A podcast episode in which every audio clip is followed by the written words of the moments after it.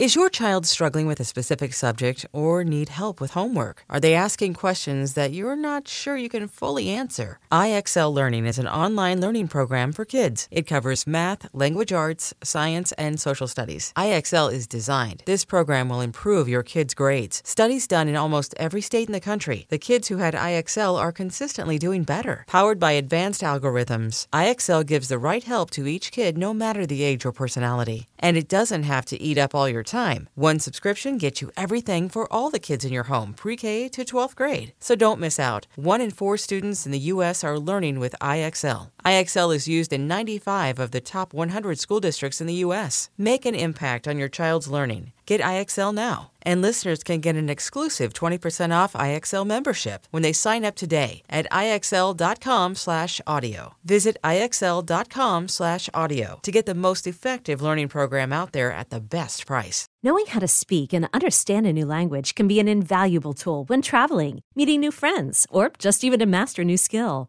But it's not always simple when you're bogged down by textbooks and structure classes. That's why so many people trust Rosetta Stone. Rosetta Stone is the most trusted language learning program, available on desktop or as an app. It truly immerses you in the language you want to learn, like Spanish, French, Italian, Chinese, and more. You won't just be studying English translations. The Rosetta Stone intuitive process helps you pick up a language naturally, first with words, then phrases, then sentences. Don't put off learning that language. There's no better time than right now to get started. For a very limited time, listeners can get Rosetta Stone's lifetime membership for 50% off. Visit rosettastone.com/rs10. That's 50% off unlimited access to 25 language courses for the rest of your life. Redeem your 50% off at rosettastone.com/rs10 today. Hey folks, this is Kevin. On this week's episode of Risk, you'll hear Cameron Harry. And there's a man on top of me, which any other time would be great, but... That and more. But before that, I just wanted to say, another podcast that Risk fans are sure to enjoy is The Truth from PRX's Radiotopia. The Truth makes original short stories in audio form, and it's beautifully produced. There's a new episode every couple weeks. Some are sci-fi, some are horror, some comedy, but they all tend to be kind of twisted in a surprising way. It's a little bit like if Black Mirror or The Twilight Zone were a podcast. I highly recommend that Risk listeners start with the one called Possible Side Effects. It's about a miracle cure for stomach trouble, and it stars one of our very favorite Risk storytellers, Adam Wade, and it was written by the creator of Too Many Cooks, Casper Kelly. So find all of The Truth episodes on Apple Podcasts, Radio Public, or at thetruthpodcast.com. Also, I don't know if you've heard, but postage rates have gone up again. With Stamps.com, you can keep your rates down with postage discounts up to 40%, discounts you can't even get at the post office. You just use Stamps.com to automatically calculate and print the correct amount of postage for every letter or package you send. Stamps.com brings all the services of the U.S. Postal Service to your fingerprints. You buy and print official U.S. postage for any letter, any package, any class of mail using your own computer and printer. And then the mail carrier picks it up, so no more trips to the post office. They send you a digital scale to automatically calculate the postage. They'll even help you decide the best class of mail based on your needs. And yes, I said fingerprints instead of fingertips. We have used Stamps.com for years now at both Risk and The Story Studio, and we love it. And right now, you can enjoy the Stamps.com service with a special offer that includes a 4-week trial, plus postage and that digital scale. So go to Stamps.com, click on the microphone at the top of the homepage, and type in Risk. That's Stamps.com. Enter Risk. Now here's the show. Whoa, whoa, whoa!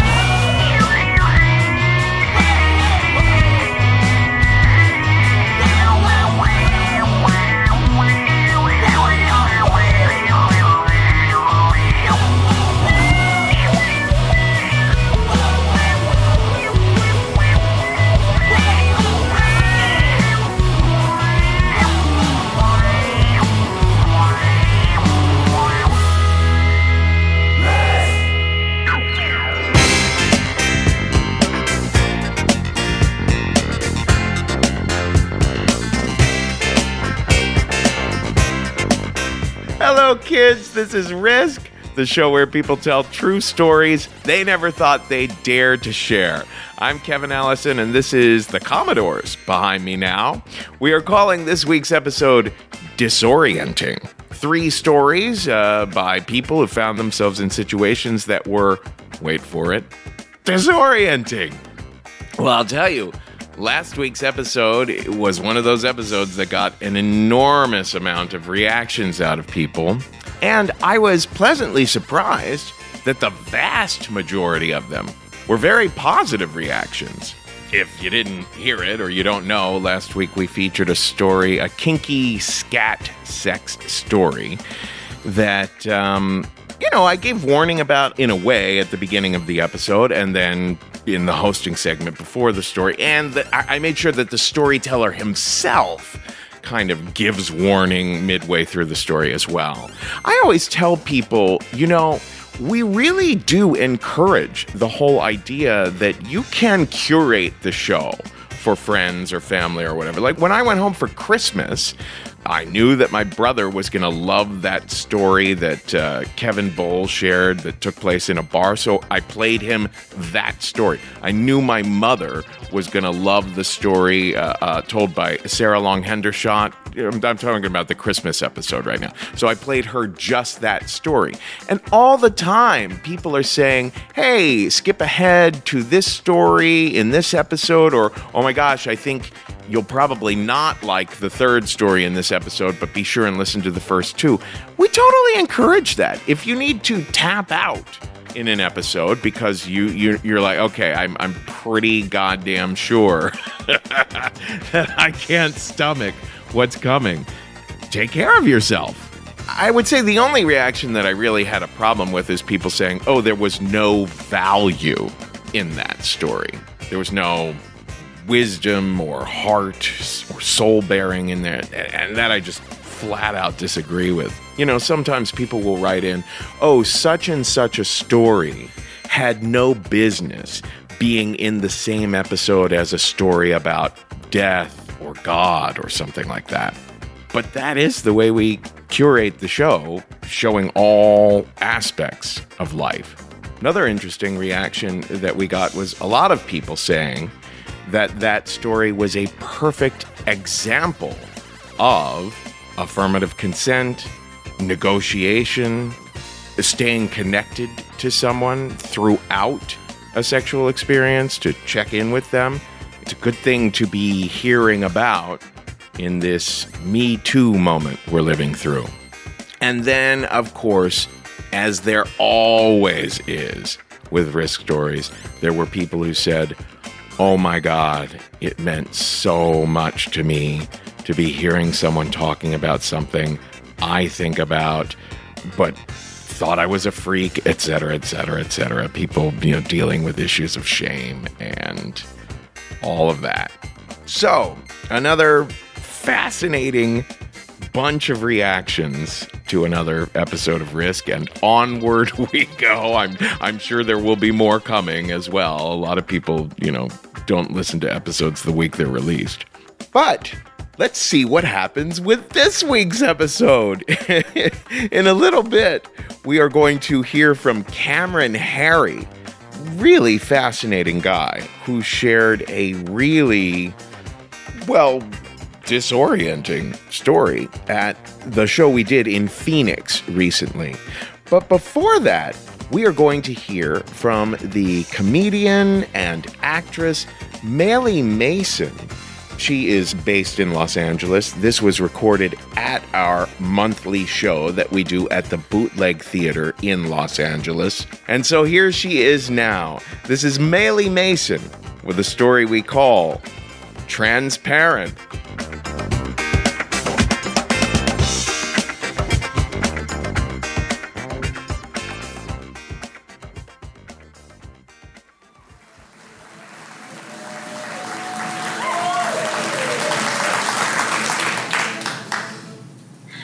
After long nights of scorpion hunting with a blacklight, my dad would grill for us while teaching me baseball next to our super classy above-ground pool in the desert of Phoenix, Arizona. And at this point, my parents are divorced. Like, they've been divorced for a while, and they definitely do not get along. And me and my dad's relationship just kind of consisted of us not really knowing each other, but just being complete assholes to each other all the time in, like, a loving, pranky way. Like, to this day, there's still things that I realize that were just things that my dad told me to scare me. Like, I was walking down the street, and I was like, oh, be careful of that cactus, because their thorns actually shoot out at you. I remember my dad used to take us up to Sedona, me and my sister, and we would catch fish and frogs, and I climbed a tree with a porcupine once. Those were the few times that we actually connected, and those were one of the few times where I actually felt free, because there is something achingly lonely about being in the desert. I don't know if it's the dry heat or the nothingness or what, but I remember always feeling super lonely out there. For the longest time, I just thought that I was just the token weird Jewish girl in my school that just associated the smell of gasoline with this shitty amusement park my dad used to take us to called Fiddlesticks. What I didn't know was that my dad was living a secret life. Dun, dun, dun. So, when I was 18, my sister had a huge art installation called The Candy Shop in San Francisco that just consisted of an entire store made of candy filled with hair and nails and pig's eyes. I would send her bags of hair and nails for like 2 months, and my friends were like, literally, are you a serial killer? Because we don't know who you are. My dad is a construction worker at this time, and he was helping her set up for the installation. My dad just looks at her and goes, so Leah, I kind of want to get a pair of pink overalls. And she's like, yeah, go ahead. You should totally do that. I also want to get a vagina because I'm a woman and I've been living as a woman for the past 10 years. Right after that conversation happened, I walked in, and they were like, oh, hi, hello, hi. And my dad lost like 100 pounds before we met. I'm going to refer to her as she now. We're on the same page? Cool, cool, great.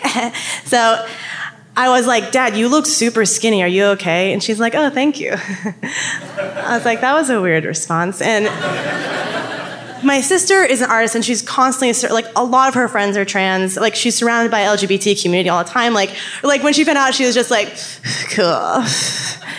So my dad said, please do not tell Maylee until I'm ready. And she's like, of course, I will honor that. And so, yeah, she told me immediately. And it was the perfect setting to tell me. It was a spring day in San Francisco. There was just like beautiful rainbow flags waving everywhere. And it was Bay to Breakers. And if you're not familiar with Bay to Breakers, it's just a marathon where people wear like superhero outfits and tutus. So it was just like, woo, like everywhere we were going. And she's like, well, now's the best time. What would you do if someone you know's dad became a woman? And I was like, I don't know. That'd be pretty cool. Why, who is it?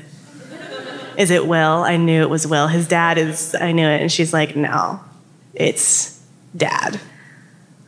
I mean, obviously I was just like, holy shit, like at first. But then I just like was like racking my mind being just like, am I that clueless? Like my dad's closet was filled with wigs and women's clothing. But I remember just being like, my dad is so funny. Like, she is a crazy gal. And I remember my dad used to collect these little gold coins, and I would pretend that I was a pirate and go in her closet and search for these gold coins. I remember being like, bra, no. Pantyhose, no. Size 13 pantsuit, no. Oh, here are the coins. I'm a pirate. I need friends. When my dad finally told me, I was like, I had a whole speech prepared. But when my dad finally told me like 3 months later, I was just like so angry and full of resentment and hate. I did not expect to feel that way because I was angry that we had more abusive childhood than we needed to have. I was angry for the thousands and thousands of lies upon lies. And I was also super angry at myself for being so selfish because I'm like, this isn't about you, bitch. This is about her. I didn't really cry until she told me not to call her dad anymore and that Max Mason is dead. I've had like a lot of father figures growing up, and I feel like the one solid father figure was now dead in a bizarre way. And then she said, I don't care what I need to lie about or do, but if I don't get a vagina, I'm going to kill myself. If I had $1, right? For every person that said that to me, just kidding. Flash forward 8 months later.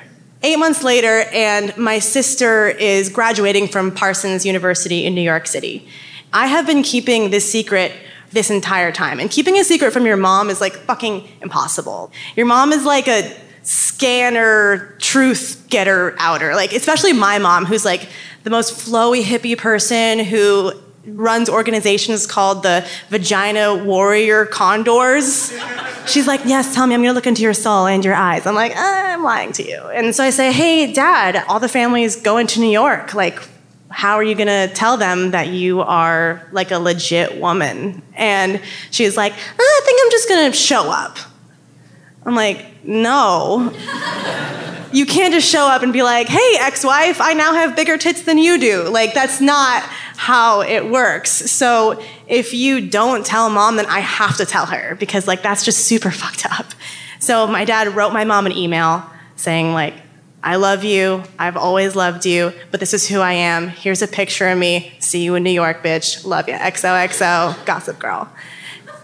So my mom calls me just bawling. She's like, I always knew it. I always knew. I'm like, okay, no, you didn't. But she's like, I know everything. So my dad asks us, please do not tell my side of the family, because all the Jewish side knows already, like the cool side. But my dad's like farmer Republican side, like probably won't be super chill with this. So we're like, totally, they're not gonna be in New York, we're fine. So we all go to New York, we're having a blast. Like, I have never experienced my mom and my dad have a conversation, both as women, obviously, and both getting along, which was weirder than my dad even being a woman. And so we're all chilling at my sister's apartment, and my aunt Pam calls me, and she says, surprise, I'm here in New York. I'm at Leah's apartment, come let me in. I'm like, fuck, Dad, your sister's here. And she goes, send her in. And I'm like dripping with fucking sweat. Like, my heart's beating. I'm like, am I gonna have to like punch my aunt or like be like, like I will punch her. Like I have already decided. And so I'm like running down, I'm like titting down the stairs, just like, and I open the door. I'm like, hey, Aunt Pam, Uncle Dave, funny thing, let's talk and walk. Okay, so your brother, Max, now not Max, now she's a woman. She's a woman, she's wearing a super cute polka dot wrap dress. So like, just like, this is all the information I can give you. At this point, here we are. Just silence. It was just like, it was like a Western standoff, like tumbleweed going by. And finally, my Aunt Pam just goes, hey, Max, nice dress. And I'm like, if I could just interject really quick, it's actually Marnie now, and actually, it is a really nice dress. It's actually vintage Donna Karan. That sounded really sarcastic, but like she actually has really, really good fashion sense, so. And then of course, like the American way, my dad just goes, let's just go to dinner. So we all had a super quiet dinner until all the martinis kicked in. My aunt did end up accepting my dad, but my grandpa did not accept my dad, cannot wrap his head around transgender. It's sad because I feel like all that entire generation is just gonna die soon. So my dad did get a vagina. Woo woo, go girl. You don't have to kill yourself, drama, okay? I was like, oh my God. We got her matched for makeup. She now knows exactly what to wear. I'm like, Daddy, put down the blue eyeshadow. I don't want you to make the same mistakes I did. Yeah. Keep the glitter acid wash capris. Where the fuck did you get those? Those go like $90 at Wasteland right now. Like, good finds, all good finds. Since my dad got a vagina, she has been like so happy. It also is weird to think that my dad's vagina is younger than I am, but I've like gotten through that milestone. And it's true, and I think that like if more people accepted this entire LGBTQ community and trans rights, then we would have people who transition at an early age, and we wouldn't have people being abusive to themselves or their loved ones or animal friends. And even though it would be awesome for people to transition earlier, I'm really glad that she's transitioned now because she has all the wisdom and experience of a 65-year-old person, but like a fresh out of the box machine. Like, that's great. Like, brand new, mint condition, like, no headphone jack, Bluetooth only. Anyway.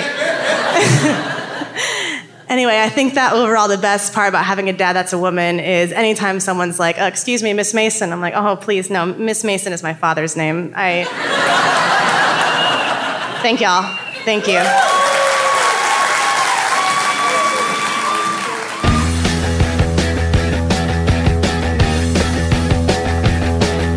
I'm sick of my penis, so it's gotta go. I want a new vagina. My panty line looks awful with this penile bulge. I want a new vagina. Just put me in the OR, turn my junk inside out. Hurry, hurry, hurry before I scream and shout. Inside me is a woman, I've gotta let her out. Oh no. Till then I'm sad, sad, sad, sad, so sad, sad, sad, sad. I want a new vagina. Sad, sad, sad, sad, so sad, sad, sad, sad. I want a new vagina. No, I'm a dad, dad, dad, dad, a dad, dad, dad, dad. I want a new vagina. Sad, sad, sad, sad, a sad, sad, sad, dad. I need my own vagina.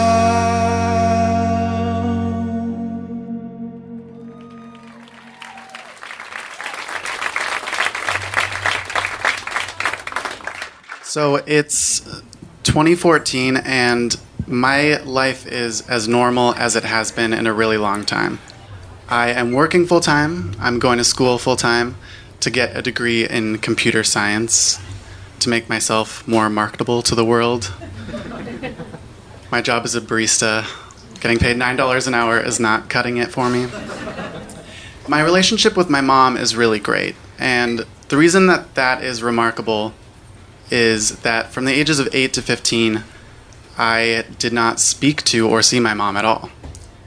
And so I got to know her again, and I got to know that we had a really strong connection that I thought we always had, and it just confirmed it. If you look at a picture of my mom as a child, it looks like me as a child, but in a wig. And we had really great conversations about religion and spirituality and politics, and we shared a lot of the same beliefs. One day I was riding my bike home from work, and I get a call from my mom, which is strange because she knows what I'm up to usually. And I pick up the phone and she says, Cameron, I have cancer. And this was a shock to me. It was like a weight dropped in my stomach and shot up my spine to my head where it just buzzed. I was in shock. One of my most vivid memories as a child is watching my dad shave off all of my mom's hair that she was already losing to chemo from breast cancer, and she had fought it and survived it. And when you beat cancer, that becomes your identity. You're a cancer survivor. So I didn't know how to process this information, and so I didn't. Until 2 weeks later, we're sitting in the doctor's office, and he tells my mom that she has stage 4 pancreatic cancer, which I'm sure you know it's rough. She asks what the prognosis is, and he says, maybe 6 months? And at that moment, I went back into my body, and tears welled up in my eyes, and I turned to my mom, and I said, this is really happening, isn't it? And she said, yes, Cameron, it's really happening. And so I did all the things that I should have done, which is I dropped out of school, took every Wednesday off of work so I could go with her to chemo, and made as much time available as I could to take care of her. But I wasn't really there. I was smoking a lot of pot, and I just hadn't really accepted everything. Eventually, it was decided that my mom was going to move to San Diego to be with her sister, and the chemo wasn't working. It was making her sicker, and it had started out really strong, but the cancer had just grown. It was too aggressive. I was going to live with my grandpa, and my grandpa is not the best roommate. He talks a lot and never stops. And so I I was either like in a prison of my own room or just never there because I didn't want to be there. But I quit smoking pot and I decided to get a job that paid twice as much as my job as a barista because I figured if life didn't give me what I thought it would, I may as well just go totally the other way. And so at Thanksgiving, it was decided that I would go out and see my mom, and her sister and my brother was out there too. So I get a rental car and I drive out to San Diego. And at that point, I hadn't slept in over a week. I think the holiday was looming over me, and I knew it was going to be the last Thanksgiving I was going to be spending with my mom. So when we're at the dinner table and I remark to everyone that the tablecloth is hurting my eyes, everyone looks really concerned, including my mom, who is really out of it. She's on a ton of pain medication. She's doesn't look like herself. She is herself. And she's still healthy looking, but she has no eyebrows, and she's wearing a wig that any other time would be flattering, but not in this moment. So she decides to give me a couple of her sleeping pills that night. She was using them to counteract the effects of her pain medication, and I hadn't slept in a week, so it only made sense. So I take them, and I sleep 9 hours. The next day, I feel fine, you know. We go out for ice cream. My mom, my brother, and I. She gets like a caramel swirl something, which is her favorite, but we ask her what flavor she got, and she says mint chip. She has to be corralled. And so that day, I have to go back to Phoenix, and I start my job the next day. And so I get in my rental car, and I'm driving, and as I'm driving, it's like the further I get away from San Diego and the closer I get to Phoenix, the more angry that I get, and the more sad I get, and it's like I'm peeling away these layers of things that I had lost. You know, I wasn't going to school anymore. I had already lost my mom. And I had to go back to this life in Phoenix with my grandpa that I really didn't want to go back to. And I got really angry, and I started crying and shouting to God to wake me up. And I said, God, please just wake me up from this. This is not what I asked for. This doesn't feel real. This doesn't even feel like a dream. It feels like a nightmare. God, please just wake me up. I'm very close to the rental car return, but I wake up and I completely disconnect from myself. And I decide that I'm not real and that all the traumatic events that have happened to me, those weren't real. They were all made up.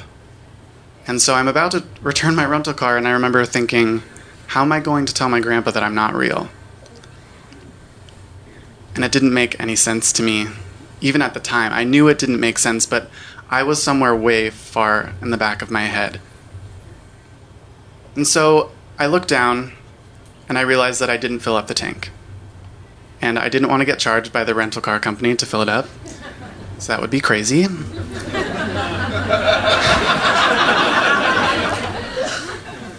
So I pull out, and I use the navigation system to try to find a gas station, and all these logos and symbols of like fast food restaurants and gas stations pop up, and I think this is ridiculous. Like, who thought of this? It wasn't any intelligent being. I invented it all in my own mind. Like, this is stupid. And at that point, I forget what I'm doing.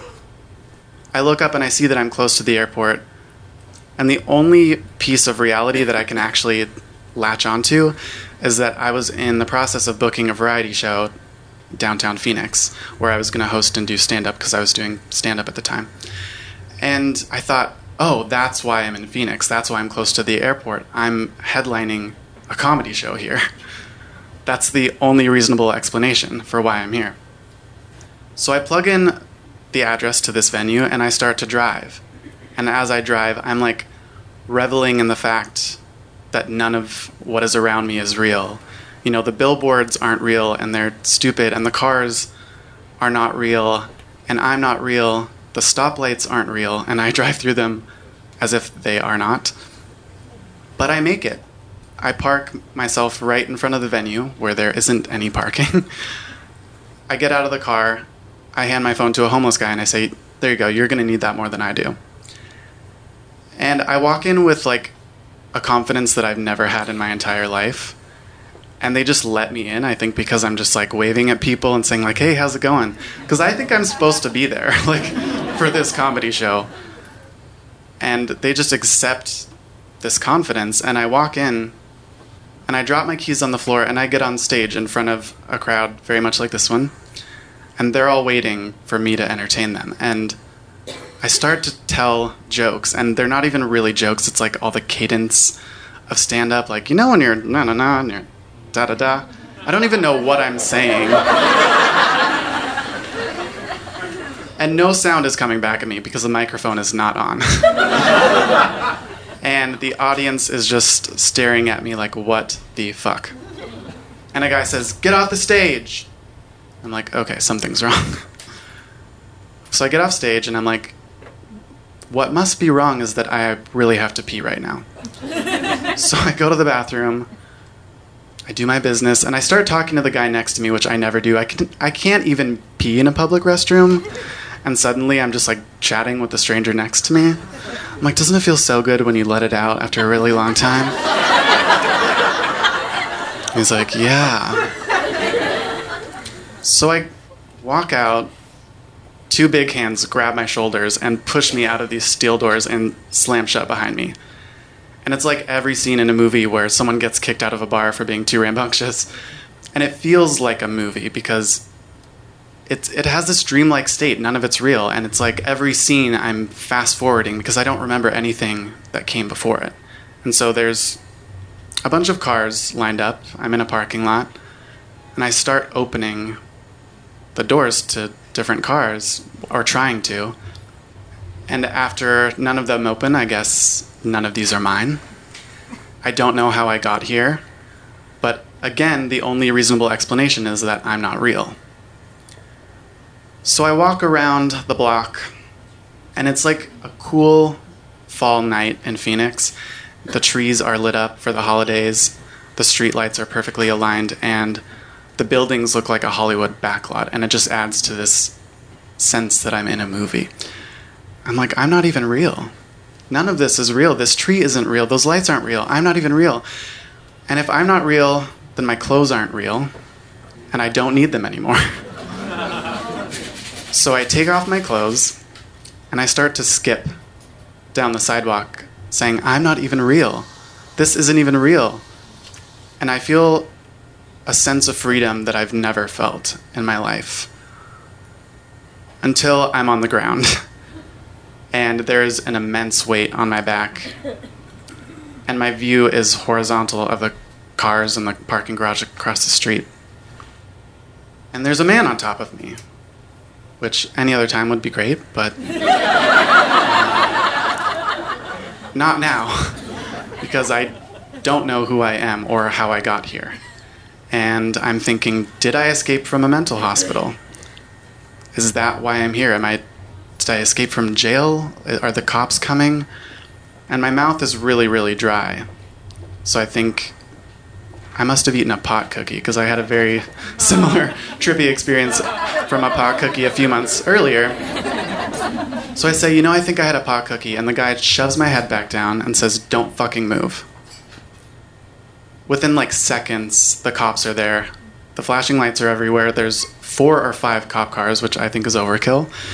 But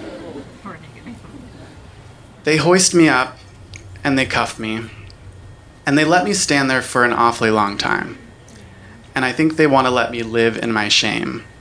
And one of the cops says, you got some pretty bad back knee there. And I have no shame. But I say, I'm not just some monkey you can let out of a cage and parade around for your own enjoyment. And he goes, that's pretty deep. He was the only nice one out of all the cops. So eventually they lead me back to the back of a squad car, and it's not what I imagine a squad car is like. It's like a plastic bench, which I imagine is so they can wipe up the residue from other random naked bodies. But I'm sitting there and I look down at my body and it doesn't look like mine, and I think, who am I? Why am I here? Am I Jesus? I'm trying to latch on to anything that I can, and nothing's clicking, and the cops start talking to me. and they start listing drugs. Did you do crystal? No.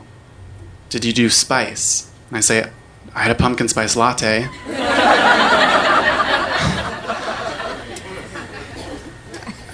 And one of the guys says, is it something like The Hangover? Did you come from Vegas? And I go, yeah, it's something like that. And I say, you know, my mom did give me some pills to help me sleep last night. She's dying of cancer, so. And these words are coming out, but I'm still not connecting to them. But they ask for my name and my address, and they roll off my tongue. And they ask for the phone numbers of my family members. They also roll off my tongue. They finally get a hold of my grandpa, and he lives in North Scottsdale, and he got to downtown Phoenix in like 10 minutes. He comes up, and I hear him tell the cops, you know, his mom's dying of cancer. He's going through a really tough time. And so he's sort of corroborating my story with the cops, and one of the cops comes back and he says, so it looks like no one wants to press charges for indecent exposure, which I hadn't even considered at that point, and I was like, oh shit. So someone, a good Samaritan, gives the cops my clothes, the guy gives the cops my phone, I get everything back, and we drive back to Scottsdale, my grandpa and I. He says, you know, you're starting your new job tomorrow. And I was like, oh, am I taking my Mercedes? I don't have a Mercedes. I have a 98 4Runner with 100,000 miles on it, which is why I took a rental car in the first place. And so he doesn't say anything to me because he knows that I'm out of it. And I get home, I crawl into bed pretty quickly, and I think, when I wake up tomorrow, this is all going to have been a dream. I'm going to go back to being a famous comedian. And I'm in bed, and I close my eyes. And the events of the night just roll back in my mind. And they won't go away, and I can't fall asleep. And so I go out to the living room, and my grandpa's sitting out there reading, and I say, did that all really happen? And he's like, yeah, let me get you an Ativan. So he gives me an Ativan, I go to sleep, and I start my job the next day, and it's like nothing ever happened. I've talked to my therapist about it since, and he said it was an acute stress reaction. I wasn't facing everything that was happening, and once I finally did, it was too much for me to take, and so I disconnected. And to this day, nothing like that has ever happened to me again, because I finally learned to accept reality. Thank you.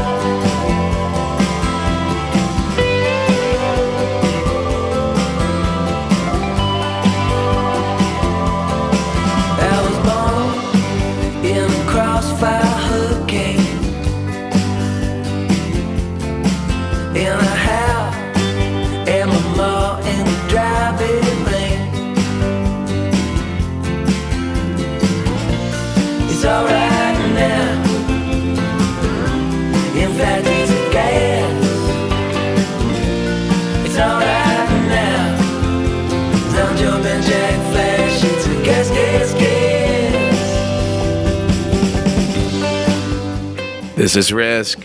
This is Los Colones behind me now, and we just heard from Cameron Harry. If you ever find yourself coming out of a situation like that, of course, it's a good idea to check in with a doctor that you trust and that comes with lots of good recommendations. Cameron was one of those folks who had never really done anything like that before, shared a story on stage before. You can do that too. If you look us up, our submissions page at risk-show.com. Cameron is also the author of a short story collection you can find on Amazon called Stories About People. And before Cameron, we heard an interstitial by our episode editor, Jeff Barr. By the way, if you had a hard time getting through that third story on last week's episode, our audio editors, they have to spend many hours delving into the world of a story and hearing each part of it over and over and over. So I know that that one was really rough on Jeff, took a toll on him, but all the music he chose and the sound design he created, it was all so great. Now I want to talk to you about RX Bar. RX Bar is a whole food protein bar made with just a few simple, clean ingredients, which all serve a purpose. Egg whites for the protein, dates to bind everything together, and nuts for texture. And in the interest of full transparency, all of the core ingredients are labeled right on the front of the package. No BS. They're perfect for breakfast on the go, a snack at the office, something to throw in your bag for a bike ride or a subway trip.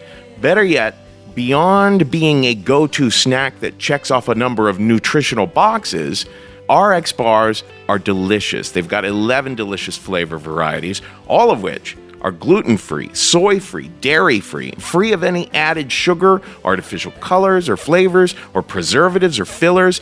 You can actually taste the cacao, the real fruit, the spices. Whether you like sweet or savory, chocolate or fruity flavors, there's an RX bar for you. I had the peanut butter and chocolate one, which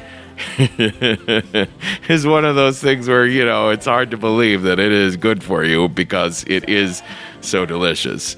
But for 25% off your first order, visit rxbar.com/risk and enter the promo code RISK at the checkout. That's rxbar.com/risk and enter the promo code RISK for 25% off your first order.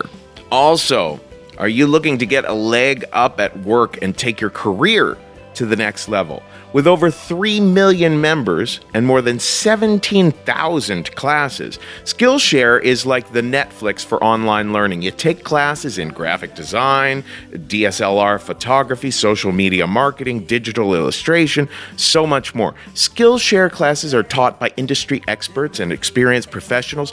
Perfect if you're looking to build your career and start the side hustle of your dreams. I've been checking out this course taught by Soledad O'Brien about how her work in journalism taught her to communicate in such a way to get messages out there in the way you would to market your brand, for example. I've been watching this other one taught by Susan Orlean about storytelling. It's called creative nonfiction, so it's specifically about essay writing. But there's 17,000 other ones to choose from. And now Skillshare is giving Risk listeners a 1-month free trial of unlimited access to all of their classes. Go to Skillshare.com/risk to start your free month today. That's Skillshare.com/risk to start your free month. Our final story on this week's episode also comes to us from that show we did in Phoenix. This is the remarkable Nate Romero. He's done a lot of storytelling around Phoenix. You can find him on Twitter at BearCakes79. He did such a good job that night in Phoenix. Very memorable ending of the evening and the ending of this episode. Here he is now. This is Nate Romero with a story we call Unrequited.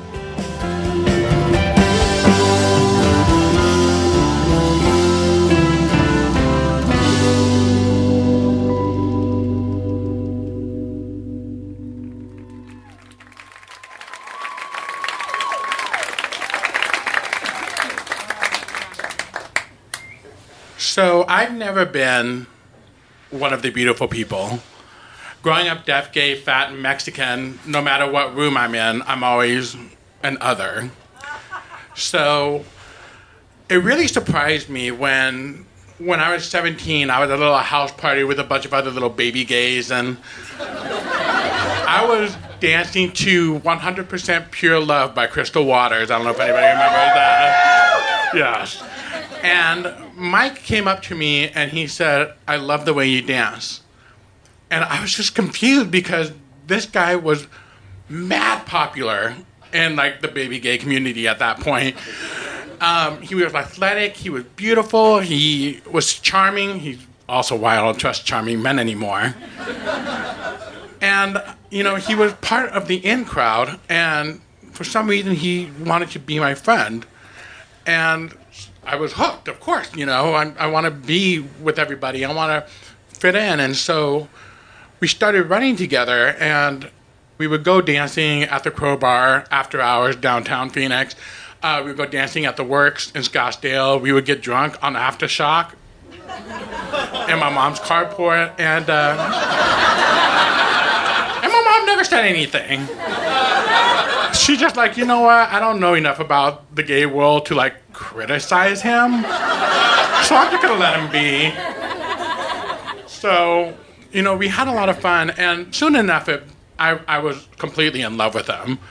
And, you know, it turned me to one of those things where, you know, he would tell me how smart I was, how funny I was. And so it turned into that thing where if I finally do this for him, he'll finally love me. If I let him drive my car, he'll finally love me. If I buy this meal for him, he'll finally love me. If I let him stay with me, he'll finally love me. We all know how that ends. So it comes to pass that I'm working at Houlihan's at the time as a server, illegally, because they serve alcohol and I'm 17 at the time. I don't know how he managed this, but he got a job as the phone guy at the escort company, an escort company. He's the guy that you call when you want to order a girl. And, you know, this is before cell phone became a big thing and text messaging still costs like $2.75 per text. You know, I still don't understand the sorcery of, you know, data plans and shit. So he convinced me that it would be fun to come work with him at the escort company as a driver. And so, you know, I'm batching God, there I go, you know. I'm following the love of my life, and the more FaceTime I get in, you know, the more likely he'll fall in love with me. And, you know, I remember in the middle of all this partying and stuff, before, like, you know, right before we even started at the escort company, I remember one time he crashed at my house, and he was just crashing in my room, in my bed. There was one morning we had partied all night, and we're laying in bed, and he had fallen asleep with his arm around me. I remember, like, trying not to breathe too deeply because I didn't want to move and, like, have him take his arm off me. And I remember looking out the window of my bedroom, and, you see, my mom and I never had, like, a green thumb. We were shit at home maintenance. And we had neglected our yard till, like, it was dirt. Dirt and trees. And I remember this tree outside my bedroom window. We had neglected it so long that it had finally split itself open down the middle. And it looked like it was begging the sky for rain.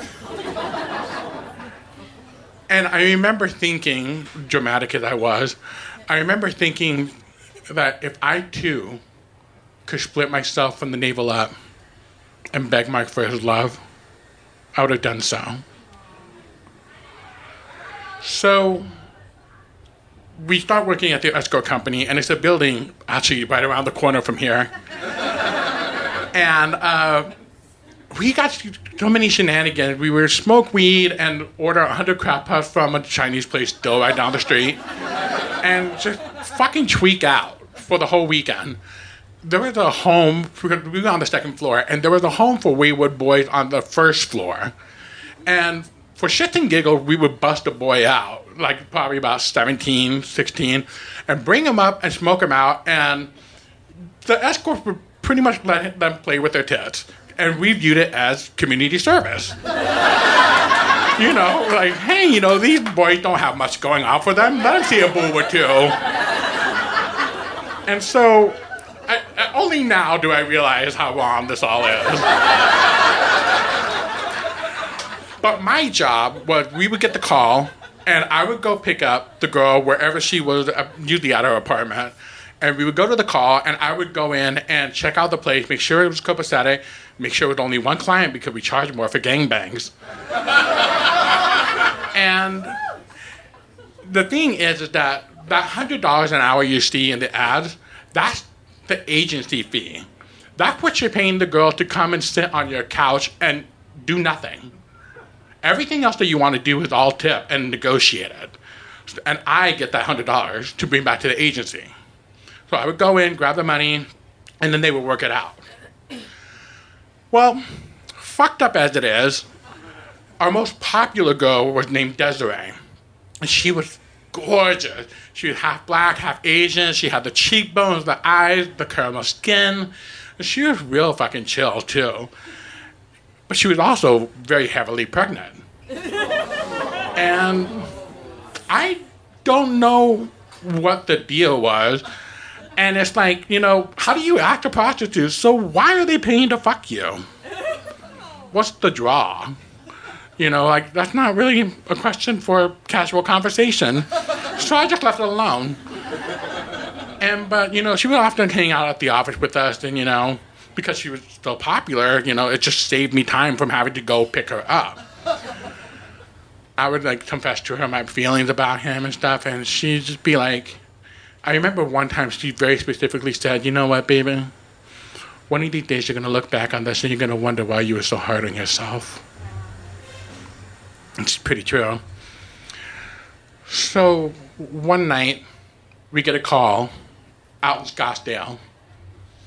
And this was before Scottsdale got all built up. It was still, you know, there's still portions that are still like fucking cotton fields or something. I don't understand those. There's fucking farms in Scottsdale. And so we get this call out in the middle of fucking nowhere. And like, there's not even street lights. I actually missed the turnoff twice because there's no light. And so finally I find this house and I go in, check it out, dude seems cool, whatever. So I get the money and I go out and I light a cigarette. A couple of minutes later, the screaming starts.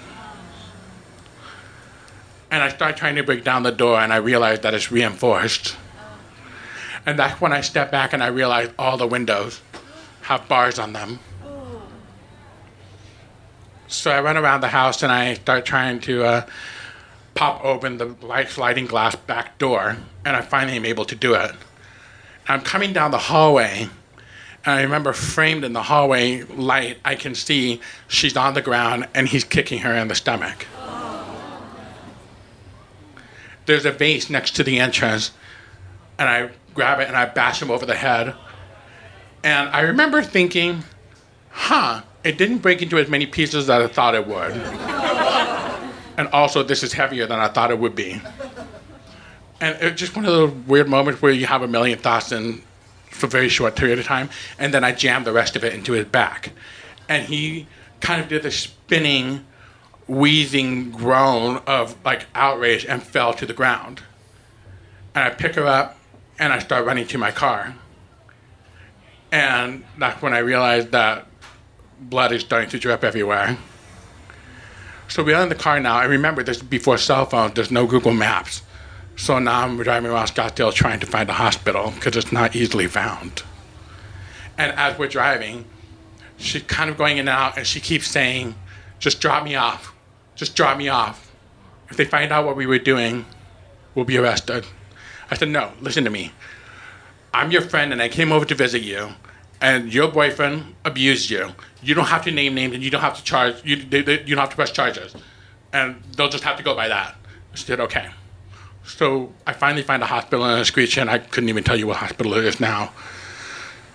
They take her in, and a nurse comes running up to me, and she goes, "Is any of that yours?" I said, "No," and I'm fine. And I looked down, and I just realized just how covered in blood I am. And she said, "Get yourself cleaned up." And so I kind of washed my hands, and I realized in the mirror that somehow the blood has gotten all over my neck and my cheeks. And I feel this lump rise in my throat. I just wonder how I got here. A year ago, I was an honors senior student in high school, straight A's. And that's when I was like, oh, I got to call Mike. But, of course, he's tweaked out, and he never picked up the phone. So I sit there in the waiting room, just covered in bloody clothes. After a couple of hours, the doctor comes out and he says, she's fine, but we lost the babies. And I said, babies? He goes, you didn't know she was having twins? I said, no. She must have wanted it to be a surprise. Can I see her? And he gives me a cold, hard look And he says, she'll call you if she wants you. I said, that's fair. So I go home, and now this is that weird blue light before the dawn comes. And I'm in my mother's carport, and I'm trying to scrub the blood out of my car because it's all over the seat. And a shadow falls over me, and it's Mike. And he said, thanks a lot for the ride. Do you know how much a taxi cost to get all over here? And I looked at him, and I said, look at me! Can't you see what's happened? What have we done? And he looks at me, and he says, yeah, it was really expensive. And that's when I realized, with searing finality, he's never going to love me, is he? So I somehow just channeled my grandfather, and I looked at him, and I said, don't you ever darken my door again. And I watched him walk down the street, and I realized heartbreak is not the right word. It felt like my heart was flaking to pieces. So in my desperate search for love, I ran off to Vegas and ran back, fell in love with a bunch of straight guys because, hey, if they couldn't love me, it was by design, right? I also employed a scorched earth tactic to make sure no relationship and nothing could survive me. Because, hey, if I couldn't be loved, it was by my choice. 12 years later, I'm working at Gay Denny's on 7th Street in Camelback. And I'm working the graveyard shift, the fun shift.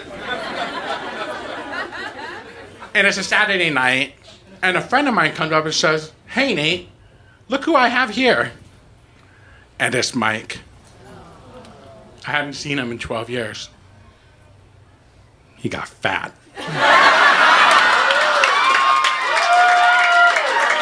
It was all in his face and his neck. He had that red nose of an alcoholic. And I thought to myself, shit, I still look fly.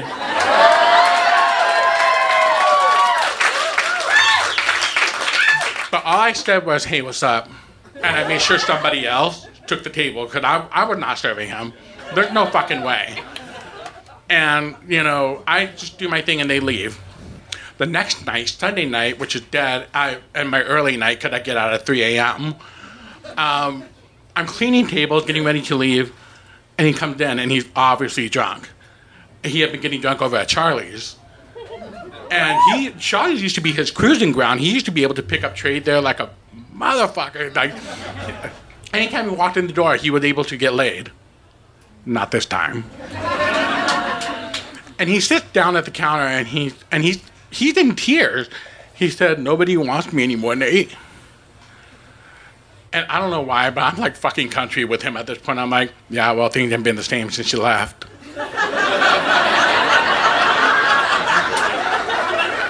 And so,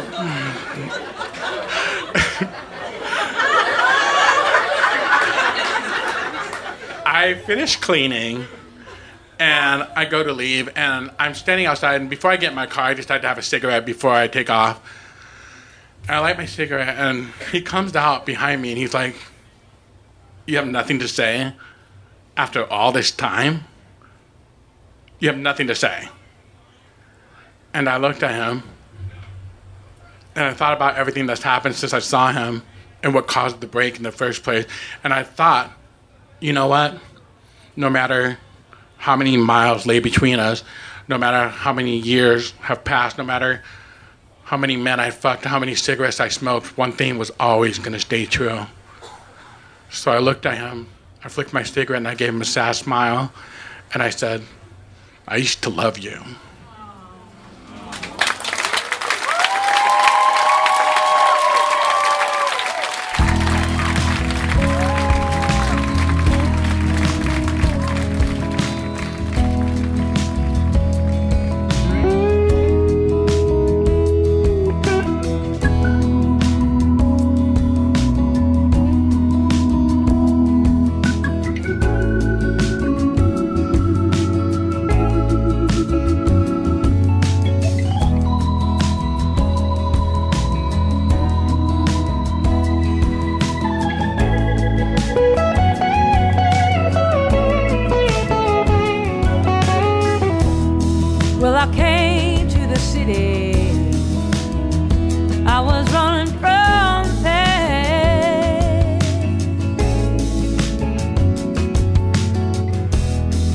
My heart was bleeding, and it hurt my pulse to let.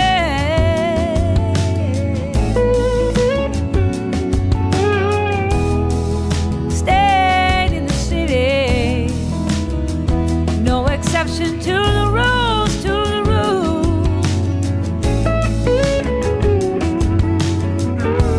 rules. He was born to love me, I was raised to be his fool.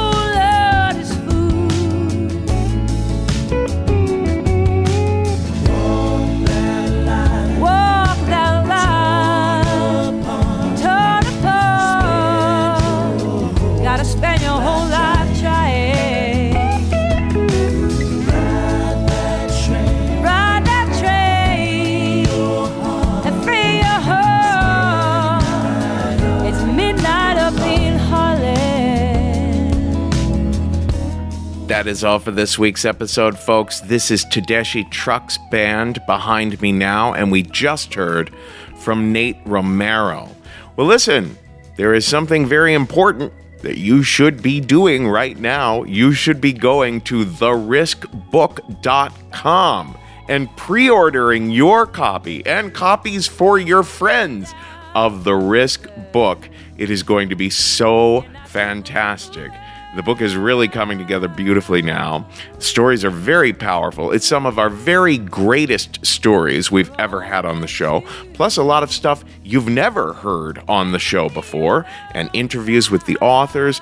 A lot of these stories really come alive in a whole new way on the page, and it's a great way to introduce the show to other people who might not know about podcasts and that sort of thing. So go to theriskbook.com and pre-order your copy today. It's very important that we get lots and lots and lots of pre-orders so that we can maybe end up on the New York Times bestseller list. Another fabulous way to help us out here at the show is to go to iTunes Podcast and give us a great review. Give us one of those 5-star reviews, because the more reviews a podcast has on iTunes, the more eyes it gets, the more people know the show is out there.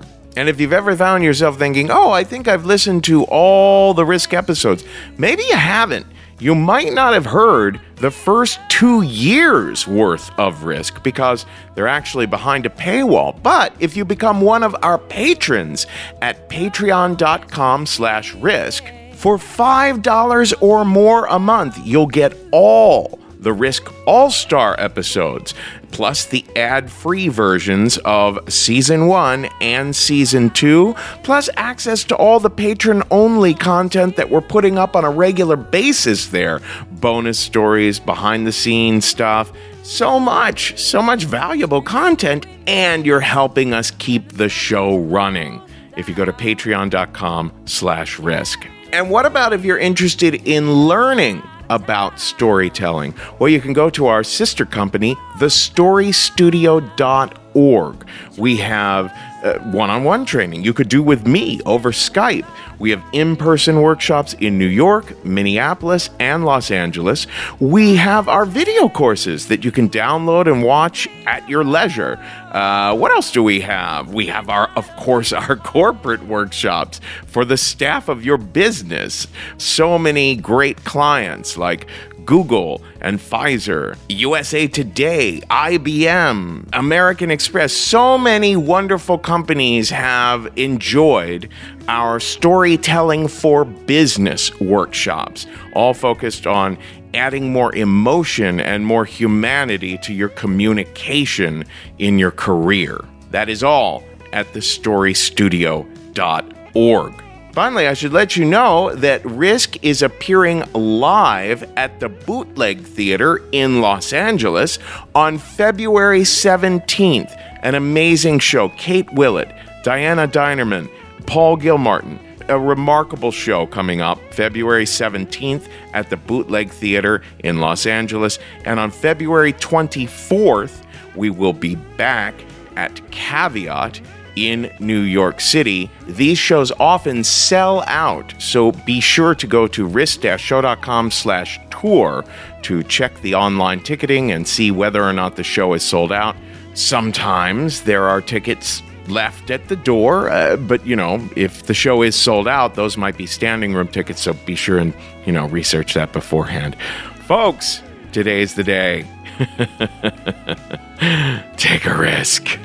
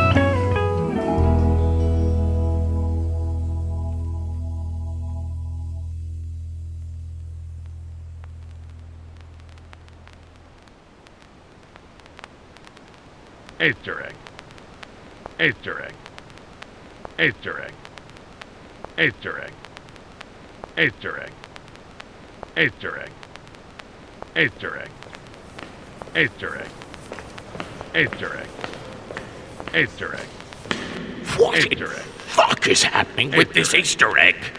With this Easter egg? With this Easter egg? With this Easter egg? With this Easter egg? With this Easter egg? With this Easter egg? Easter egg.